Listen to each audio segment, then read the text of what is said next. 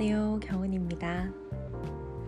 오늘은 제가 그동안 이제 현대미술을 위주로 많이 소개를 해드려 왔었는데요. 전시나 도서나 뭐 기사 같은 것들을요. 그런데 사실 뭐 계속해서 말씀드렸지만 제 원래 전공은 조선 후기 산수화 전공입니다.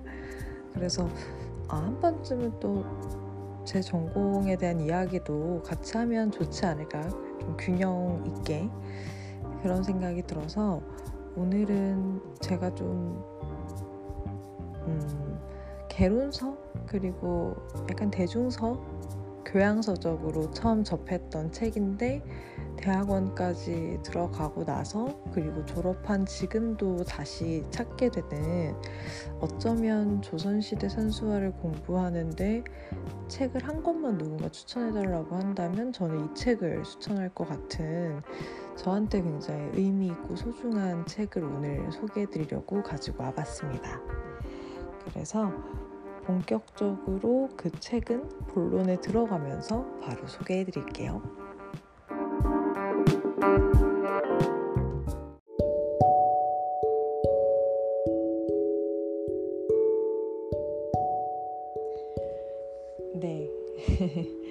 제가 오늘 소개해 드리려는 책은 바로 돌베개에서 나온 고현희 선생님께서 쓰신 조선시대 산수화 아름다운 필묵의 정신사라고 하는 책입니다. 음, 우선 제목이 되게 감각적으로 지어지기도 했고, 아, 뭔가 책 자체를 엄청 품격 있게 만들어주는 제목을 지으셨어요. 그래서 제가 제목도 사실 굉장히 감탄을 많이 했는데, 고연희 선생님은 제가 학부 때 이제 처음 성함을 알게 됐고요. 그때 당시에 이제 한국회화사를 가르쳐 주시던 교수님께서 어, 고연희 선생님 글이 참 좋다고 문장도 너무 좋고 그리고 선생님이 또 국문학을 또 공부를 하셨어서 다른 사람들이 발견하지 못하는 선생님만의 그 insight가 확실하게 들어 있어서 어, 혹시라도 누군가 이제 계속 회화사 공부를 하는 사람이 있다면 고현희 선생님 글 읽으면 좋다 이런 얘기를 해주신 적 있어요. 그래서 그때는 뭐 그렇게 대수롭지 않게 한 귀로 듣고 한 귀로 흘렸었는데 대학원에 들어올 때쯤 돼서 이제 제가 좀 궁금한 거 그런 것들을 논문 사이트에서 찾다 보니까 고현희 선생님 이름이 되게 많이 검색어에 걸리더라고요. 그래서 어, 이런 논문도 쓰셨구나. 그리고 논문을 쓰신 그 장르를 보면 이렇게 뭘꼭 하나만 특정으로 해서 쓰시거나 하시지 않으셨어요. 그래서 장르와 시대를 넘나드는 그런데 그, 그 속에 그 회화라는 중심은 잘 버티고 있는 그런 참 저는 심지가 든든하신 선생님인 것 같다라는 생각을 이제 하게 됐습니다. 대학원 와서도 그 뒤로 선생님 책을 이제 계속 보고 읽고 논문도 읽고 했었어요. 그러다가 이제 학회에서 선생님 옆자리에 한번 앉은 적이 있었는데 처음엔 선생님인 줄 몰랐어요. 왜냐면 저희는 보통 이름만 보지 그 사진이 논문에 실려 있거나 하진 않아서 제가 선생님을 따로 검색한 적이 없어가지고 그냥 옆자리에 어떤 아주머니가 앉으셨는데 그 학회를 제가 학부생 때 간 거라 이렇게 약간 아기처럼 이렇게 쭈그려가지고 있었거든요. 근데 이제 발표가 학회 발표 앞 사람 이제 끝나고 질문 있으면 하세요 하는데 옆에 아주머니가 손을 드셨어요. 그래서 무슨 뭐 하시는 분인지 손을 들지는데 아 저는 어, 어디에 있는 고현입니다. 이렇게 하실 때 내가 책에서 보던 그 고현희 선생님이라고 그래서 엄청 놀랐던 기억이 나요. 그리고 이제 선생님께서 뭐 이렇게 주관하시는 학회도 참석하고 참석해 보기도 하고 구경하고 공부하러 갈, 간, 가는 겸. 그래서 사실 지금 이제 미술사 장르에서 가장 오래된 역사를 가진 게 한국 회화사인데 음, 한국 회화사의 지금 새로운 패러다임을 주도적으로 이끌고 있는 사람을 물어본다면 저는 단연 고현 선생님을 꼽을 수 있을 것 같아요. 음, 선생님께서는 그 국문학을 학부부터 이제 박사까지 하시고 그리고 이제 미술사학을 또 석사 박사까지 하셨어요. 그 사이에 이제 미국에 또 다녀오셨고 그래서 대한 번역 능력도 굉장히 뛰어나신데 심지어 견문도 넓으신 지금은 성균관대학교의 교수님으로 계시는데요. 참 선생님께서는 지금도 성실하게 연구를 하시고 뭐 책도 계속 꾸준히 쓰고 계시고요. 그래서 어, 앞으로 미술사 특히 회화사를 공부하는 여성 후학들에게 참 귀감 잃으시는 선생님이 아닐까 생각이 듭니다. 제가 오늘 소개드리는 책은 그 테마 한국문화사라고 이제 돌베개에서 어, 그각 분야별 전공 교수님들을 모셔서 약간 대중들이 쉽게 읽을 수 있게끔 좀 정리를 하는 시리즈물 중에 하나예요. 그래서 이것도 시리즈 중에 하나인데 그 중에 산수화를 고현희 선생님이 쓰셨어요.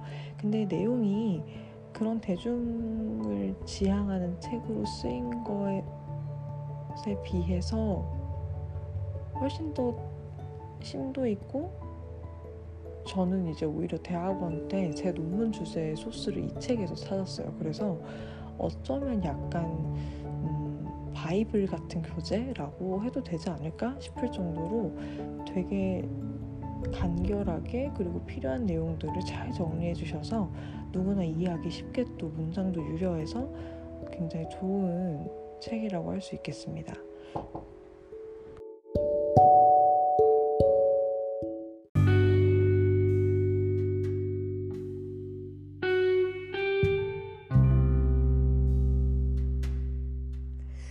네, 책에 대한 이야기를 얼른 빨리 본격적으로 해야 될 것. 책은 총 6부로 구성이 되어 있어요. 그래서 1부는 산수화에 대한 이해라는 장이고요. 그리고 2부는 영원과 초월의 시간 여말선초의 산수화라고 해서 이제 고려말 초의 산수에 대해서 소개를 하고 있습니다. 그리고 3부는 순고의미 현인의 공간 조선 중기의 산수화를 이제 소개하시고요. 그리고 조선시대 회화의 꽃이라고 할 수 있는 이제 사부죠. 체험과 소유, 서정의 산수경, 17세기 후반에서 18세기의 산수화. 보통 저희 그 회화사에서 나누는 조선시대의 시기 구분이 있어요. 근데 그 시기 구분으로 따지면 사실 이 시기 구분은 조금 선생님께서 특별하게 매기신 시기라고 볼 수 있습니다. 그래서 음, 17세기 후반에서 18세기 산수가 이렇게 보셨고 그리고 5부에 들어가면 이제 우리 책 제목에서 이미 한번 봤던 산수보다 아름다운 필목의 세계 19세기의 산수화라는 것이 나옵니다. 그리고 이제 마지막 6부에 들어가면서는 세속의 소망이 담긴 산수, 민화산수도 라고 하면서 이제 조선시대 산수화 책은 마무리가 돼요. 시기별로 이제 정리를 하시면서 그 각 시기마다 우리가 주목해야 되는 화제, 그림의 주제들을 어, 시기 앞에 키워드로 어떤 시기, 뭐, 뭐 어떤 정경 이런 식으로 이제 표현해서 붙여주셨어요. 그래서 오히려 이제 그 챕터를 넘어갈 때, 아, 이런 관점으로 보면 되는 거구나, 라는 길잡이를 해줄 수 있는 그 명사구들이 쓰여서 아주 재밌게 읽으실 수 있을 겁니다.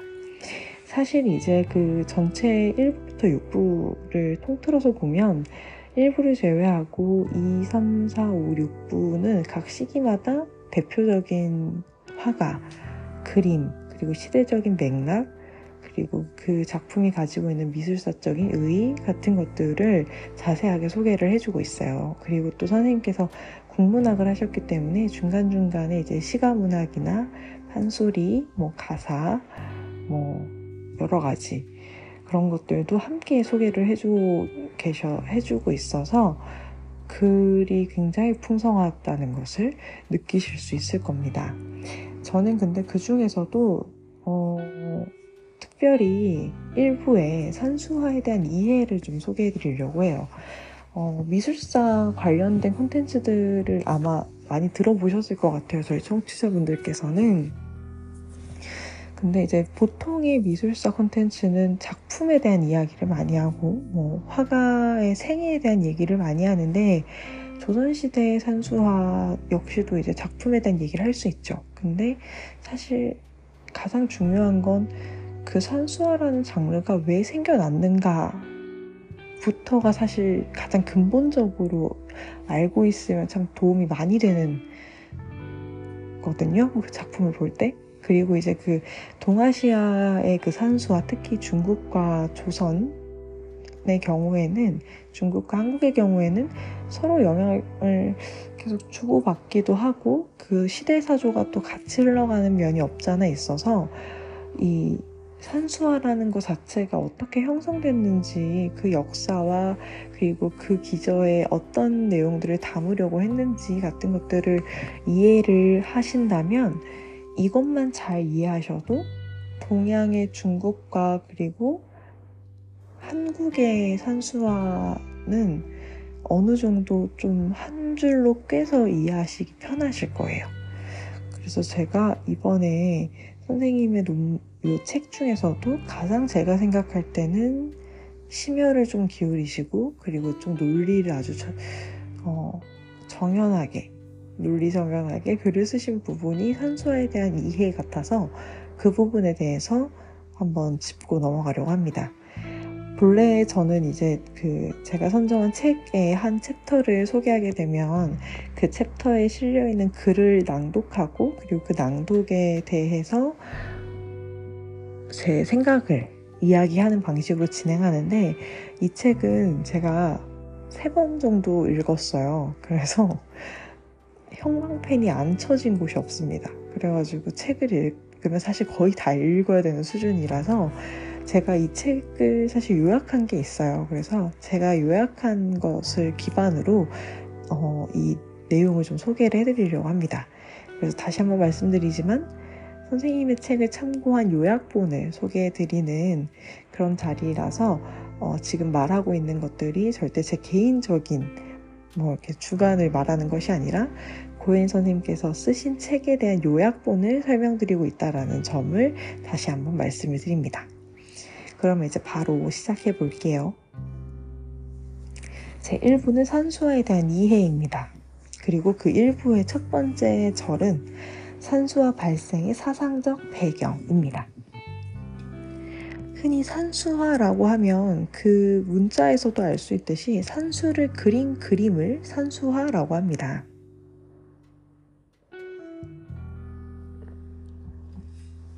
서양의 풍경화를 정리한 케네스 클락.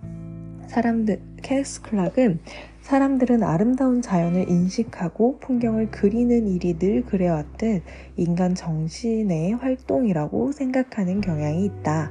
라고 이야기를 했습니다. 이건 산수라는 거대한 대상을 감상하며 시를 짓고 그림으로 옮겨내는 예술 작업은 자연을 조망할 수 있을 만큼 문명이 발달하고 정신적 여유가 생긴 후에 가능한 일이라는 것을 상징적으로 보여주는 문장입니다. 그렇죠. 우리 주변에 이제 산과 바다와 강과 물이 있다고 해도 그걸 보기만 하는 것으로도 기쁨을 느낄 수 있잖아요, 충분히. 근데 이걸 굳이 이제 기록으로 남긴다라고 할 때, 아, 저걸 내가 그려야겠다라는 생각을 하게 되잖아요. 그러니까 그 생각에 기반해서 그 작품이 나오기 때문에 이 작품은 인간 정신의 활동 결과라고도 설명할 수 있는 거죠.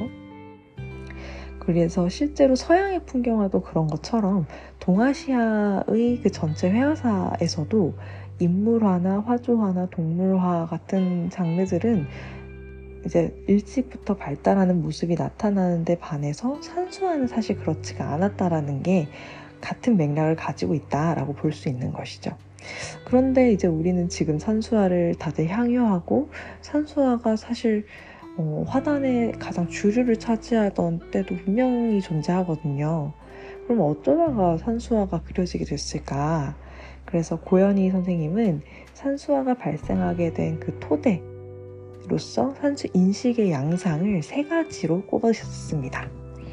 첫 번째는 고대의 신화에 근거한 산수관, 두 번째는 육아와 도가 등 철학적 사유에 근거한 산수관, 세 번째는 산수를 주제로 한 언어 예술, 즉 산수 문학의 발생과 관련된 산수관, 이렇게 세 가지로 정리를 하고 있습니다. 그리고 각각의 세 가지는 다시 상상 속의 산수, 천리적 세계로서의 산수, 정치적으로 이데올로기화된 산수로 정의할 수 있다고 밝히고 있습니다. 사실 지금 이 세 가지로 정리된 간단 명료하게 느껴지는 이 말들이 결국은 동양의 산수화가 어떻게 발전하는지 그리고 이런 그림의 양상 그리고 이런 인식이 그림으로서 어떻게 구현되는지 그리고 그때 나오는 그림들은 어떤 유형들이 있는지 그 그룹핑 카테고리화가 가능해지는 거거든요. 그래서 이 세 가지는 단순하고 명료하지만 굉장히 중요한 포인트라고 할 수 있겠습니다. 그래서 가장 먼저 신화적 공간, 고대의 산수관이라는 것부터 살펴볼게요. 고대인들에게 산수라는 것은 중국의 산해경이라는 책을 참고하면 알 수가 있습니다. 이 산해경이라는 책은 춘추 시대에 이제 저술된 지리서인데 여기에 이제 그 산에 대한 이야기들이 나오는 것 같아요. 그래서 책 속에는 산과 물에 사는 온갖 동물들이 수록되어 있고 그 동물들은 굉장히 괴상한 모습으로 그려져 있다고 해요. 그런 점에서 이제 고대인들에게 거대한 숲은 기이한 생명체들이 우글대는 끝없는 공간이라고 할 수 있고 다시 말해 이때의 산수는 아주 거대한 미지의 영역과도 같다고 볼 수 있죠.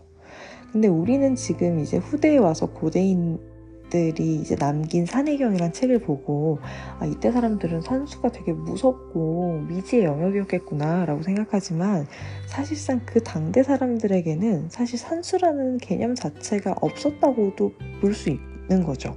산수라는 개념이나 그 대상의 설정 자체가 아예 불가능했던 네, 시기라고 할 수 있겠습니다. 그리고 이렇게 자연 산수에 대한 신비감 그리고 경외심을 갖는 태도가 산수화가 본격적으로 등장하는 위진남북조 시대까지도 지속이 됩니다.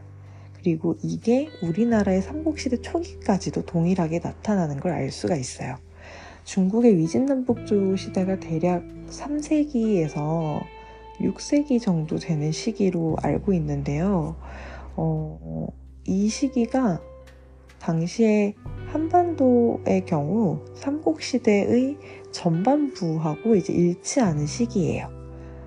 그래서 이제 그 자연 산수를 대하는 태도가 중국과 한반도가 동일할 수밖에 없는 시대가 같다 보니까 그렇다고 볼 수 있습니다.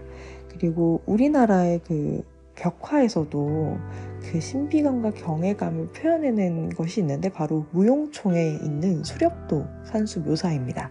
수렵도는 아마 다들 아실 거예요. 그 고구려의 기상이 돋보이는 말을 탄 기병이 이렇게 활을 거의 상하체 분리된 것처럼 상하체를 완전 돌려가지고 막 노루 사슴을 향해서 쏘고 있는 모습이잖아요.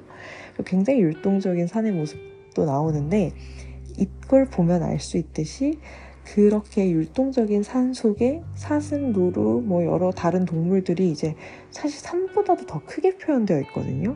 그러니까 그런 지점들에서 다양한 동물들이 살고 있는 곳이 산이라는 곳이고 거기에 사는 동물들 중에 우리가 알지 못하는 기이한 생명체도 분명 존재한다. 그래서 좀 굉장히 예상하지 못한 신이한 일들이 벌어질 수 있는 깊고 험한 곳이라는 인식이 고대에 자리 잡고 있었던 겁니다. 그리고 고대의 그 노래집에서도 마찬가지로 산수는 두렵거나 신비한 공간으로 등장하는 걸 알 수 있어요. 시경과 초사에서 그런 경향이 나타나는데 이 때 이제 자리 잡았던 신화적 공간으로서의 고대의 산수관은 이제 먼 훗날 중국 강남에서 발달하게 되는 신선 사상의 신비로운 산수 공간으로 연결이 됩니다. 참 재밌는 부분이에요. 그러니까 어, 어쨌든 직접 가기는 너무 어려우니까 우리가 상상을 하면서 그 산수가 어떻다라고 추정을 하는 건데 고대에는 상상 속의 산수가 굉장히 무섭고 그리고 예측 불가의 막 동물 많고 막 기이한 것들이 넘쳐나는 공간이었다면 똑같은 상상을 하는데 훗날 강남 지역에서는 신선들이 이제 놀면서 그 산을 이제 유람하고 즐기는 아주 신비로운 산수로서 상상을 해낸다는 거죠. 그것도 반, 당연 사람들의 인식이 전환되었기 때문에 이런 현상이 가능하다라는 걸 우리가 또 여기서 알 수 있겠습니다. 두 번째는 덕과 도의 구현체, 유가 도가의 산수관입니다. 보통 이제 저 그 회화사 저도 대학원 수업을 이제 들으러 갔을 때 교수님이 주신 첫 번째 과제가 산수화가 왜 그렸는 왜 그려졌는지 알아오라고 하셨어요. 발표시킨다고. 근데 그때는 아 그냥 우리가 생각해서 자유로운 답변을 원하셨나 보다라고 생각했는데 교수님이 바로 내가 니네 어? 무슨 소설 들으려고 왔냐고 산수화가 어떻게 발생했는지 자료를 찾아보고 와야지라고 하셨어요. 그래서 아 교수님은 대학원의 대학원생의 자세, 연구자가 되기 위해서의 기초적인 덕목, 태도 이런 것들을 가르쳐 주시려고 그 질문을 한 건데 저는 혼자 음, 저희가 좋은 풍경을 보면 사진으로 찍고 기록하고 싶듯이 옛날 사람들도 그러지 않았을까요? 뭐 이런 대답을 했어요. 그래서 교수님이 다음 이렇게 해서 그때 진짜 저도 참 웃겼었는데 어, 보통 그 회화사 수업에서 산수화가 처음 그려지게 된 배경이 뭔지 설명해봐라고 하면 이 육아와 도가의 산수가 예로 많이 듭니다. 산수에 대한 두려움 속에서도 인간은 이성으로 산수의 형상과 속성을 판단하려고 노력을 했습니다. 그래서 뭐 앞서서 그 고대 산수관을 기반하면 되게 무서운 공간이라 사실상 보면 안 될 것 같잖아요. 그래서 아무도 안 볼 것 같았지만 그 와중에 용기 있는 누군가는 그래도 저 안에 어떤 뭐가 다른 게 있을 수도 있다. 생각보다 안 위험할 수도 있다 하면서 그 자체의 형상과 속성을 판단하려고 노력한 용기 있는 사람들이 있는 거죠.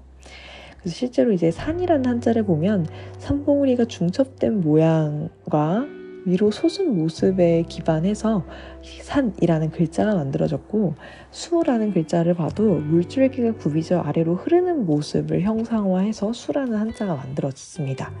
이 산과 수의 한자 형태는 산수의 물질적 속성을 파악한 결과라고 볼 수 있어요.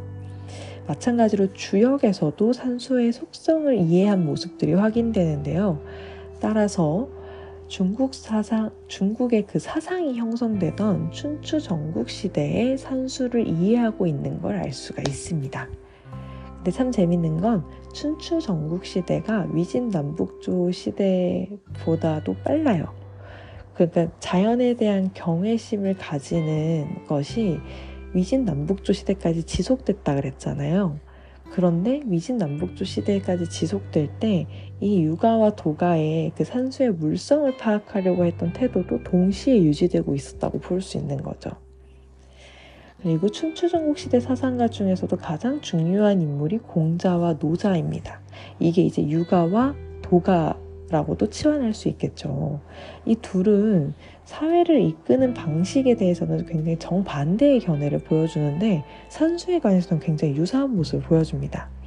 뭐 사회를 이끄는 방식의 정반대 견해라고 하면 되게 단순해요. 그러니까 공자가 얘기한 육아에서는 어, 질서와 예, 예의 뭐 이런 것들을 되게 중요시해요. 차례 그리고 격식 뭐 그런 것들을 굉장히 중요시해서 규범도 세우고 그 질서와 차례에 맞춰서 예를 행해야 되고 그리고 인과 충 그러니까 사람 간의 관계 사회의 질서를 만드는 것에 굉장히 주목을 했다면 노자는 오히려 그런 것들은 너무 사치스럽고 거추장스럽다. 그냥 자연 있는 그 자체로 내버려 두면서 그 속에서 우리는 이제 뭔가 어, 좋은 것들을 취하고 안 좋은 것들은 또 가려내는 작업을 해야 된다라고 이야기를 해요. 더 좋은 나라를 만들기 위해서 제자백가의 사상이 나타나는데 관점이 정말 다르죠 두 분은. 근데 신기하게 산수에 있어서는 또 유사했던 모습을 보여줍니다.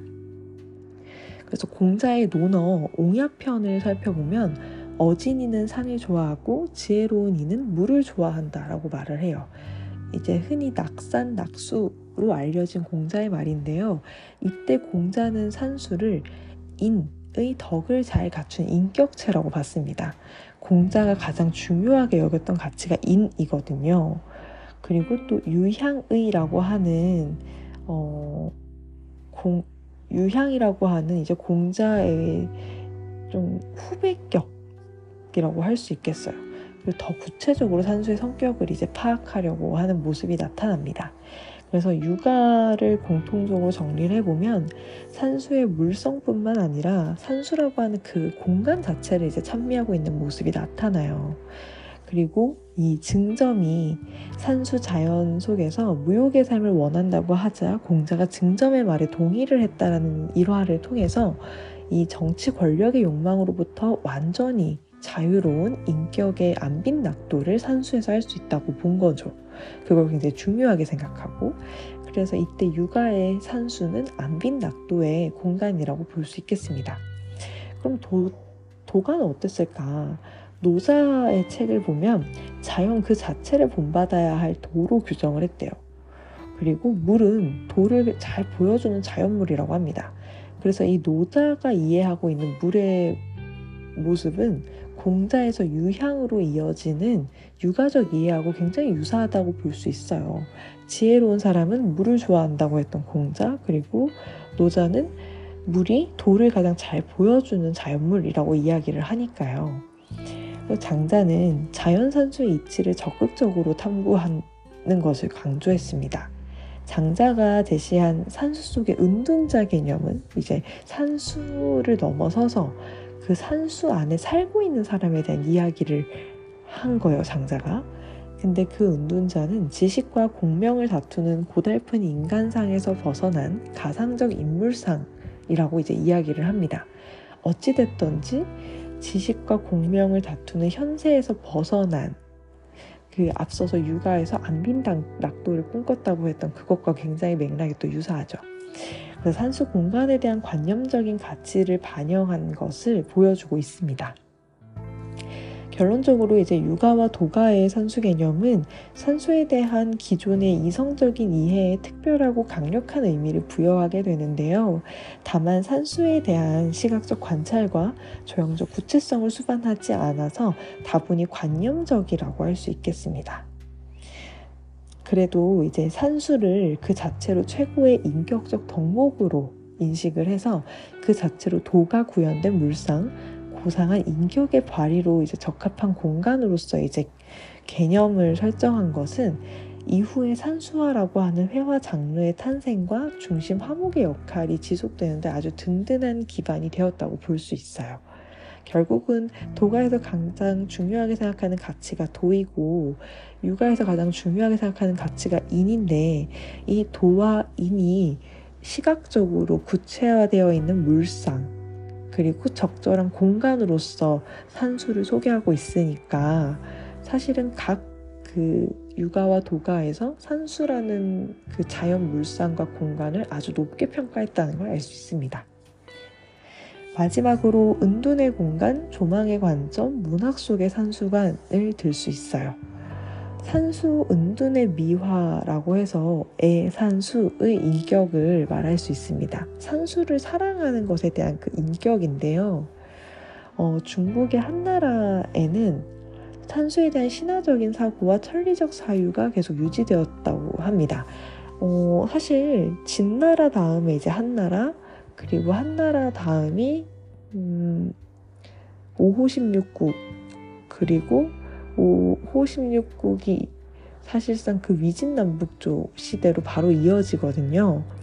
근데 아까 말했듯이 위진남북조 시대 때까지 신화적 상상경으로 이제 고대 산수관이 유지되고 한 나라가 아니죠. 진나라가 통일되기 전에 춘추전국 시대 이미 유가와 도가에서는 산수 자연에 대해서 그 각그 그 학파별로 개념을 어떻게 투영했는지까지 이제 보여줬습니다. 그러니까 이제 한나라에는 당연히 두 가지 사고가 유지가 되겠죠. 그런데 이때 이제 한나라에서는 새로운 문학 양식인 부라는 장르가 등장하게 됩니다. 그리고 이때 산수에 대한 묘사가 다양하게 나타나는데 그 산수를 묘사할 때 행여라는 표현에서 유람이라는 표현으로 전이되는 걸 확인할 수가 있대요. 그러니까 이 유람이라는 거는 결국 산수를 감상한다는 거거든요. 행여라고 하면 어떤 여행길을 지나가는 중에라는 느낌이라면 유람은 사실 그 산수 자체를 구경하겠다는 뜻이 훨씬 더 많이 내포되어 있죠. 산수 감상이 주제로 표현되는 문학과 예술, 즉 산수 예술의 등장은 위진 시대부터라고 합니다. 대략 3세기부터네요. 이 시기만 해도 아직까지 그 위초고의 삼국이 이제 굉장히 이제 전쟁을 많이 벌였고 진으로 통합되고 나서도 이제 내부에 반란이 굉장히 많았었던 시기라서 사륙의 무법 천지였던 시기인데요. 이 시대상이 워낙 혼란하다 보니까 산으로 들어가서 삶을 부지하려는 사람이 계속해서 증가했던 걸 알 수가 있어요. 그러다 보니 이제 실제 그들의 삶이 굉장히 참담했는데 이 시기에 이제 등장했던 대표적인 글이 도연명이 쓴 도화원기입니다. 그래서 당시에 이제 산 속에 은둔한 사람들의 성공담을 이제 상상해서 쓴 글이었는데 얼마나 많은 사람들이 은둔을 실제로 할 수 있을 만큼 이제 뭐 재산이 넉넉하거나 여유가 있으면 하겠지만 그러지 못한 사람들은 계속해서 생업에 종사하면서 이제 각박한 현실을 이겨내야 하잖아요. 그런 사람들에게 이 도화원기라는 책이 굉장히 많은 위로가 되었을 거라고 생각이 듭니다. 그래서 이제 암울한 현실을 쉽게 떠나지 못하는 상황과 자유롭고 싶은 욕망의 긴장 속에서 이와 같은 산수 문학이 출범을 한 것이죠. 그리고 이제 남북조 시대에 넘어가면은 그때 문인들은 산속에 은둔했던 선비들을 추앙합니다. 그러면서 은둔이라는 개념과 산수 두 가지가 모두 미화되는 모습이 나타나요. 그런데 이제 계속 얘기했던 것처럼 실제로 산으로 들어가는 일이 굉장히 쉽지는 않거든요. 우리도 등산을 한번 하려고 하면은 참 챙겨야 되는 장비도 많고 날씨도 봐야 되고 여전히 그렇게 힘들고 고된 일이잖아요. 이 이제 얼마나 더 심했겠어요. 그래서 남북조 시대의 문인들은 산수를 앞마당에 끌어들이는 가산이라고 하는 그 가짜 산을 조성한 정원의 문화가 등장하기 시작합니다. 그래서 어, 산수화라고 하는 이 장르 안에는 그 정원을 그린 그림, 뭐 아집도류 같은 그림들도 같이 포함이 되어 있어요. 그래서 아주 재밌죠. 범주도 굉장히 넓고요. 그리고 이제 산수를 읊는 인격은 현실의 한계에 얽매이지 않은 높은 인격으로 인정을 해서 고상한 인격을 지닌 인물을 묘사할 때 그 인격을 표현하고자 인물의 배경을 산수로 처리하는 모습도 나타납니다. 인물을 그리는 그림에서 아마 그런 식으로 했던 것 같아요. 그리고 신화적 상상의 산수관, 우리가 아까 앞에서 고대 산수관으로 봤던 그 산수관은 위진 남북조에 들어서서 신선사상으로 전개가 됩니다. 이 신선사상이라고 하는 건 중국의 남방 지역을 중심으로 발달을 했는데요. 노장, 노장의 철학, 즉 도교가 교묘하게 이제 결부가 되면서 노자와 장자도 신선의 대열에 편입이 되게 되고 장자에 나오는 산수 속의 현인을 역사적인 신선의 실체로 형상화하는 모습을 보여주는 게 신선사성입니다. 그래서 이 도가라는 것과 구분을 해서 도교라고 이제 종교로 부르게 되었고요. 수많은 신선들의 이름을 명명하기 시작했는데 이때의 산수가 바로 신선들이 머무는 장소로서의 그 산수라고 할 수 있겠습니다. 그래서 위진 시대의 산수 예술은 대체로 다 이 도교에서 비롯하였다고 볼 수 있어요. 그래서 도교 사상이 팽배할 때 산수 문학의 발달도 같이 이루어져서 그 글과 그림이 동시에 나오는 문화 현상이 위진 시대에 있었다는 거죠. 정치적으로 산수 운동이 절대적으로 미화되었던 상황을 함께 고려해서 산수 문학의 등장과 성장에 이 도가 아, 도교에 대한 이해는 굉장히 필수적이라고 할 수 있겠습니다. 그리고 이제 멀리서 높이서 다니면서 감상된 산수라고 해서 이제 직접 경험한 산수를 이제 이야기하는 거예요. 이 위진 시대에는 미화된 산수 개념이 남북조 시대에 이르러서 산수 문학이 성행하게 된 바탕으로 작용을 하게 되는데요. 이때 그 남조의 송제 양진의 나라 가운데 이 송나라 때 산수시라는 문학 장르가 성행을 하게 됩니다. 그래서 이때 묘사된 산수는 현실과 세속에 상반된 공간이자 현실을 정화하고 현실의 결핍을 보완하는 공간으로서 묘사가 되어요. 그리고 남조시대 군주와 높은 관직의 문신들이 앞장서서 산수시를 또 열심히 창작을 합니다. 여기서는 이제 그 산수 이데올로기가 투영되었다고 볼 수 있는데요. 산수를 감상하는 것 자체가 정신을 정화시키고 내면의 기상을 맑게 형성하면서 이 시를 통해서 고상한 인격을 드러내는 이 산수를 통해서 보여줄 수 있는 것들이 굉장히 다채로웠다라는 걸 알 수가 있습니다. 이전에 그 산수라고 하는 그 물성 그리고 그 형태 이런 것들에 집중했던 것에서 우리에게 필요한 산수가 이 이데올로기라는 말처럼 활용되고 있는 거예요. 어떤 정치적 도구 같은 걸로. 그리고 남북조 시대의 산수시는 대체로 산수를 관망하는 관점으로 제작이 됩니다. 이 산수를 조망하는 문학적인 관점은 산수화가 탄생하는데 기묘한 기반을 마련을 해요. 산수를 바라보아야 산수화를 그릴 수가 있으니까요.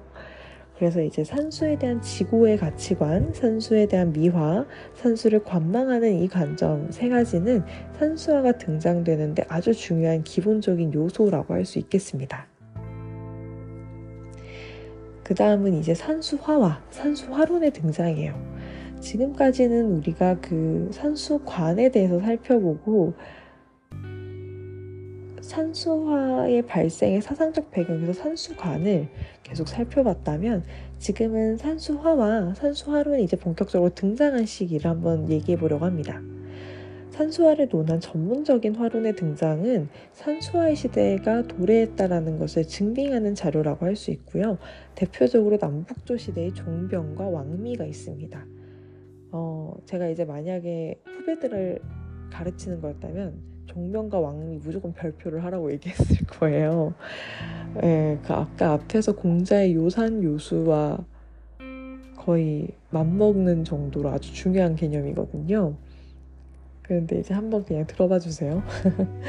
종병은 남조 초기 그 송제 양진의 그 내 나라 근데 그 송의 인물입니다.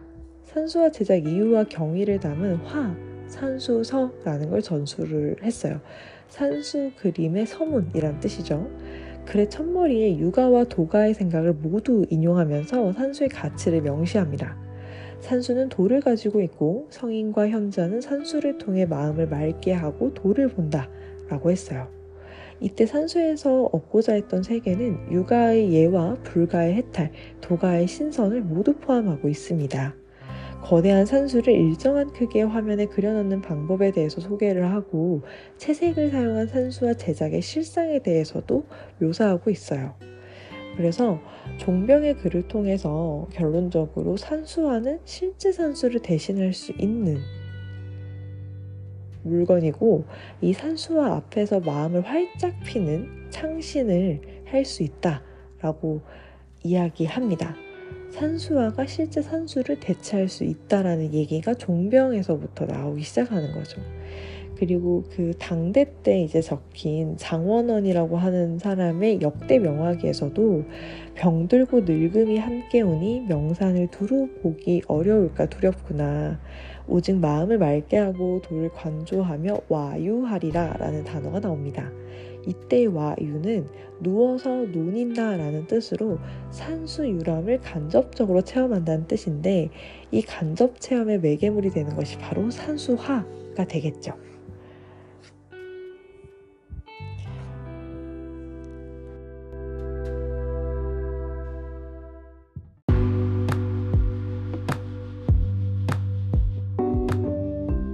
네, 일부에 1절 산수화 발생의 사상적 배경만 보는데도 꽤 많은 시간이 지났더라고요. 뭔가 제가 여러분들께 꼼꼼하게 설명을 해드리고 싶었나 봐요. 그래서 어, 다음번에 1부에 이제 또 다른 챕터, 사실 제 1부에는 1절부터 4절까지 어, 준비가 되어 있는데 어, 제가 생각할 때는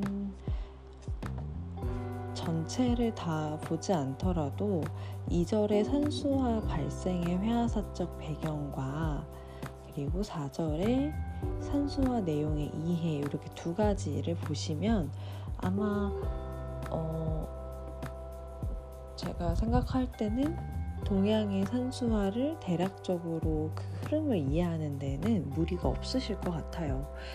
그리고 3절 같은 경우에는 막 되게 복잡한 내용이 있는 것은 아니어서 채색 산수화와 수목 산수화라고 해서 이제 그 재료에 대한 이야기들을 이제 쓰고 있습니다. 그래서 다음번에는 지금 오늘 미처 다 소개하지 못했던 나머지 절에 대해서 소개를 하는 시간을 또 한번 가져보도록 하겠습니다. 네, 오늘도 긴 시간 이야기 들어주셔서 정말 감사해요. 저는 지금까지 정은이었습니다.